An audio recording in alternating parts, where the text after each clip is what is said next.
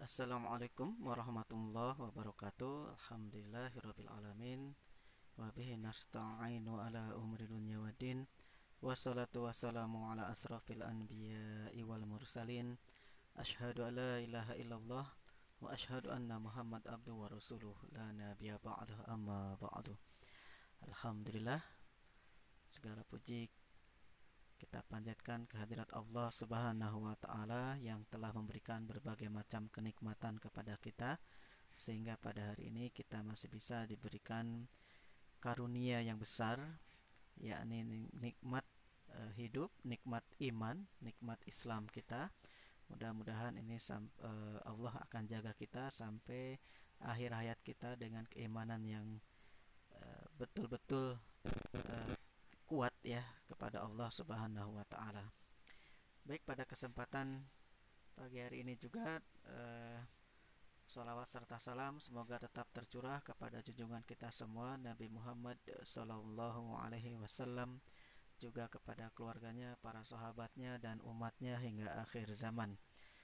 Alhamdulillah eh, saya akan membacakan atau akan membahas satu tema tentang dosa dan akibat yang menyakitkan. Ini dari kitab uh, Fawaidul Fawaid ya yang ditulis uh, oleh Imam Ibnu Qayyim Al-Jauziyah.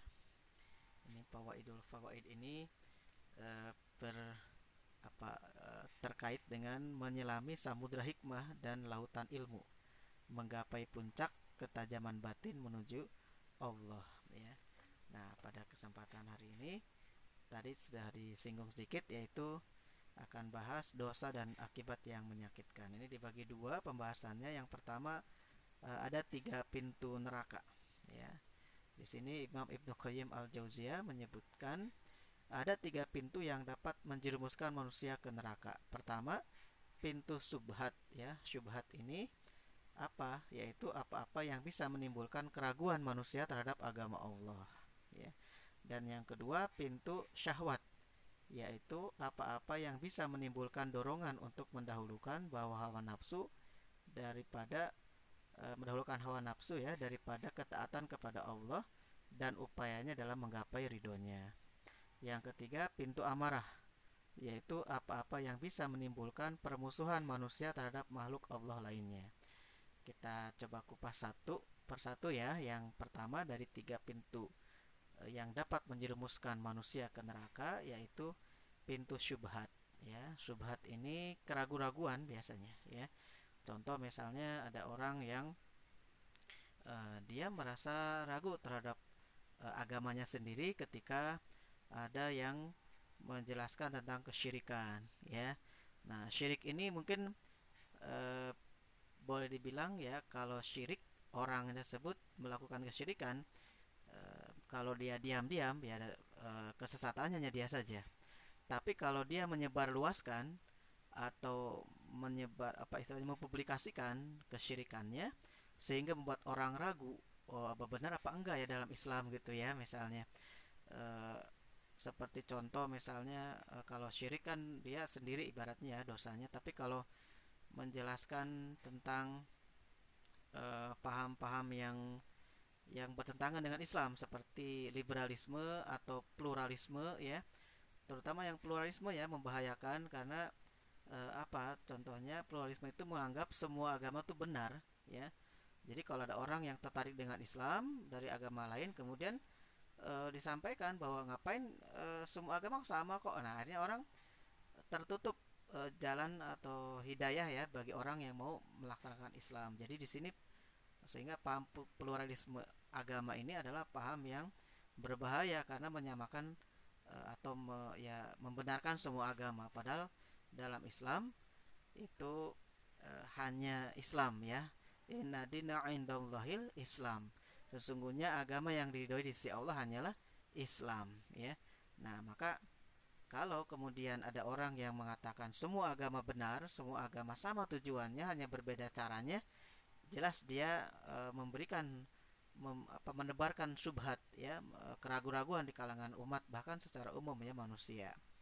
Baik kemudian ada pintu syahwat yaitu apa-apa yang bisa menimbulkan dorongan untuk mendahulukan hawa nafsu daripada ketaatan kepada Allah dan upayanya dalam menggapai ridhonya.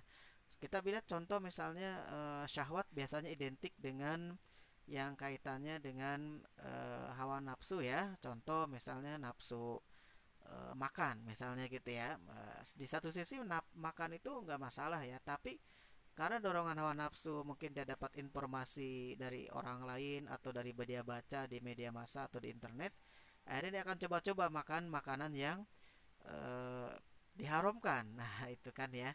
Nah akhirnya makan sesuatu yang diharamkan dengan uh, berbekal pengetahuan atau informasi yang salah bahwa makanan ini enak, makanan ini membuat keren, misal bagi remaja ya atau siapa pun ya merasa kalau udah makan kayak gitu tuh eh, meningkat kepercayaan dirinya atau eh, apa ya eh, eksistensinya barangkali ya. Nah, padahal itu haram, misalnya minum minuman keras gitu kan ya. Atau eh, ya minuman keras atau makanan yang haram, eh, yang lainnya ya, eh, misalnya daging yang diharamkan Nah, itu hanya karena ikut tren atau hanya karena informasi yang salah akhirnya dia melakukan itu. Dia hawa nafsunya lebih didahulukan dibanding ketaatannya kepada Allah. Ada kalanya itu tahu bahwa itu salah gitu ya, tapi tetap melakukannya. Selain makan dan minum ada juga yaitu e, pergaulan antara lawan jenis ya, antara lawan jenis kalau dalam Islam itu dia dibatasi ya, tidak boleh e, apa istilahnya tuh berholwat misalnya kan ya berdua-duaan. Uh, karena itu termasuk yang mendekati zina. Dijelaskan dalam uh, Al-Qur'an A'udzubillahi minasyaitonirrajim wala taqrabuz zina innahu kana fahisyatan wa sa'a sabila.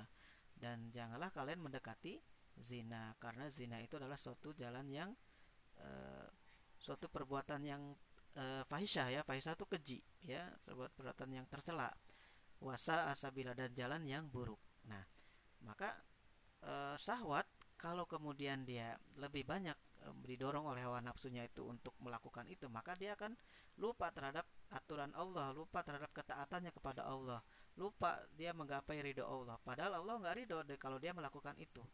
Justru Allah ridho ketika dia menjauhi hal yang maksiat kan gitu ya. Nah itu ya jadi yang e, subhat uh, syahwat ini. Yang kedua pintu menuju menjerumuskan manusia ke neraka ini bisa membahayakan juga ya. Dan yang ketiga di sini pintu amarah. Nah amarah itu yaitu apa apa yang bisa menimbulkan permusuhan manusia terhadap makhluk Allah lainnya. Ya orang misalnya awalnya ya kalau remaja atau siapa pun ya kadang-kadang dari perkataan ya. Perkataan yang kasar mungkin membuli atau mungkin caci maki gitu kan ya. Makanya kan kenapa dalam Islam tidak boleh kita berkata kasar tidak boleh e, menyakiti orang lain ya.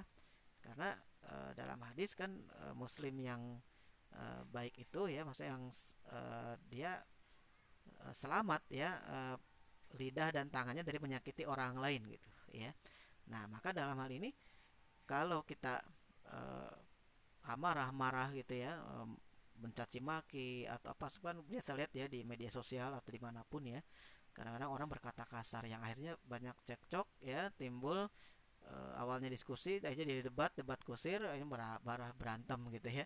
Atau persoalan-persoalan duniawi gitu kan ya tentang uang tentang eh, perjanjian-perjanjian dan sebagainya gitu ya. Nah itu akhirnya orang berpikir menyelesaikannya itu dengan cara kekerasan. Nah itu kan amarah ya baik itu tiga pintu neraka mudah-mudahan kita bisa uh, mengambil uh, pengetahuan ini ya dan bisa mengamalkannya Nah, ada juga di sini saya uh, Imam Ibnu Qayyim Al-Jauziyah menuliskan tentang uh, tiga pangkal dosa ya di kitab ini Fawaidul Fawaid. Nah, beliau menuliskan pangkal semua kesalahan dalam hal ini dosa ada juga ada tiga gitu ya.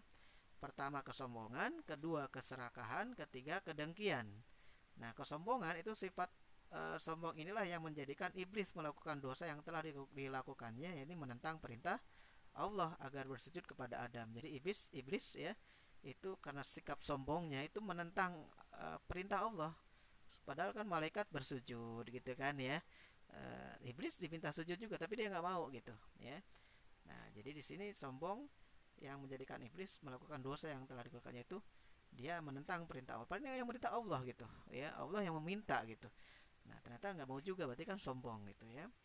Nah, kesombongan kemudian yang kedua keserakahan nah keserakahan ini sifat serakah atau rakus ini yang membuat Adam dikeluarkan dari surga Nah, ini penjelasan di kitab Al-Fawaidul Fawaid ya.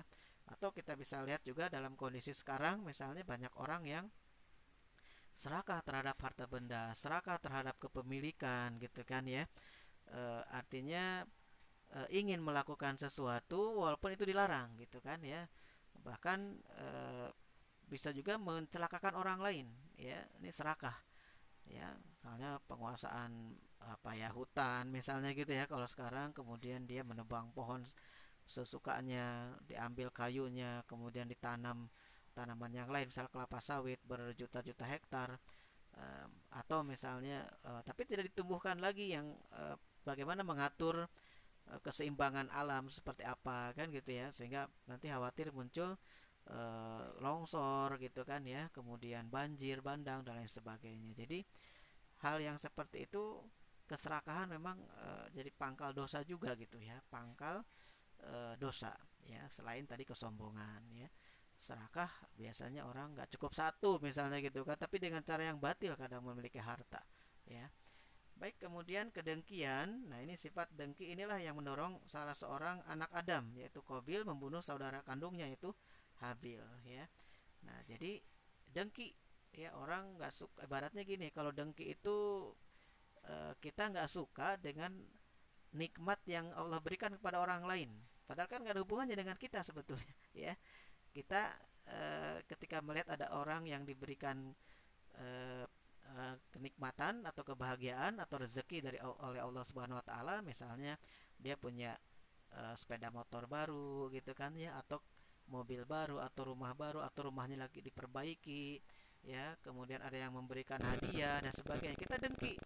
Nah itu bisa menjerumuskan. Kenapa? Karena dengki ini akan me, selain merugikan kita sendiri ya karena kan dengan dengki atau hasad itu amal baik kita akan di seperti kayu kayu eh, seperti api membakar kayu bak, eh, kayu gitu ya kan habis cepat gitu dengan penyakit hati hasad ini ya atau dengki.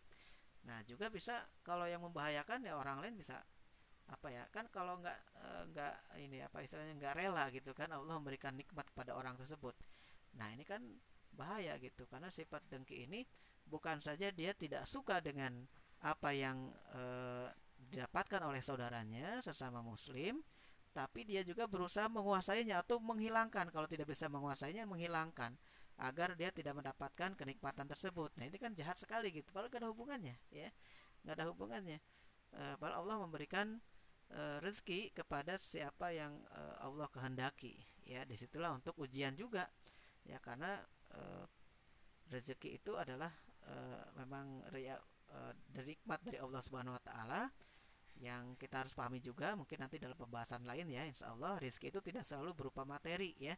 Tapi banyak seperti kesehatan memiliki uh, anak yang soleh kalau orang tua ya atau memiliki orang tua yang soleh dan solehah gitu kan ya. Terus juga kita bisa dengan mudah ibadah itu juga rezeki sebetulnya. Tapi insya Allah nanti dalam kesempatan lain uh, akan dibahas juga di podcast bertutur jujur ya insya Allah. Baik, mungkin uh, itu saja ya pembahasan pada kesempatan kali ini tentang dosa dan akibat yang menyakitkan menurut uh, Imam Ibnu Qayyim Al-Jauziyah rahimahullah dalam kitabnya uh, Fawaidul Fawaid. Ini terjemahan ya. Saya uh, pembahasannya ini dari kitab uh, Fawaidul Fawaid ya. Mudah-mudahan uh, bisa dipahami dan kita bisa mendapatkan manfaat dari ilmu ini ya. Kalau seandainya masih belum jelas, saya bisa diulang-ulang sih ya rekaman ini uh, podcast ini insya Allah dalam kesempatan lain kita bahas uh, persoalan yang lain. Oke, itu saja mudah-mudahan bermanfaat. Kita akhiri dengan doa kafaratul majlis subhanaka allahumma wa bihamdika asyhadu alla ilaha illa anta astaghfiruka wa atubu ilaih. Billahi taufik wal. Wassalamualaikum warahmatullahi wabarakatuh.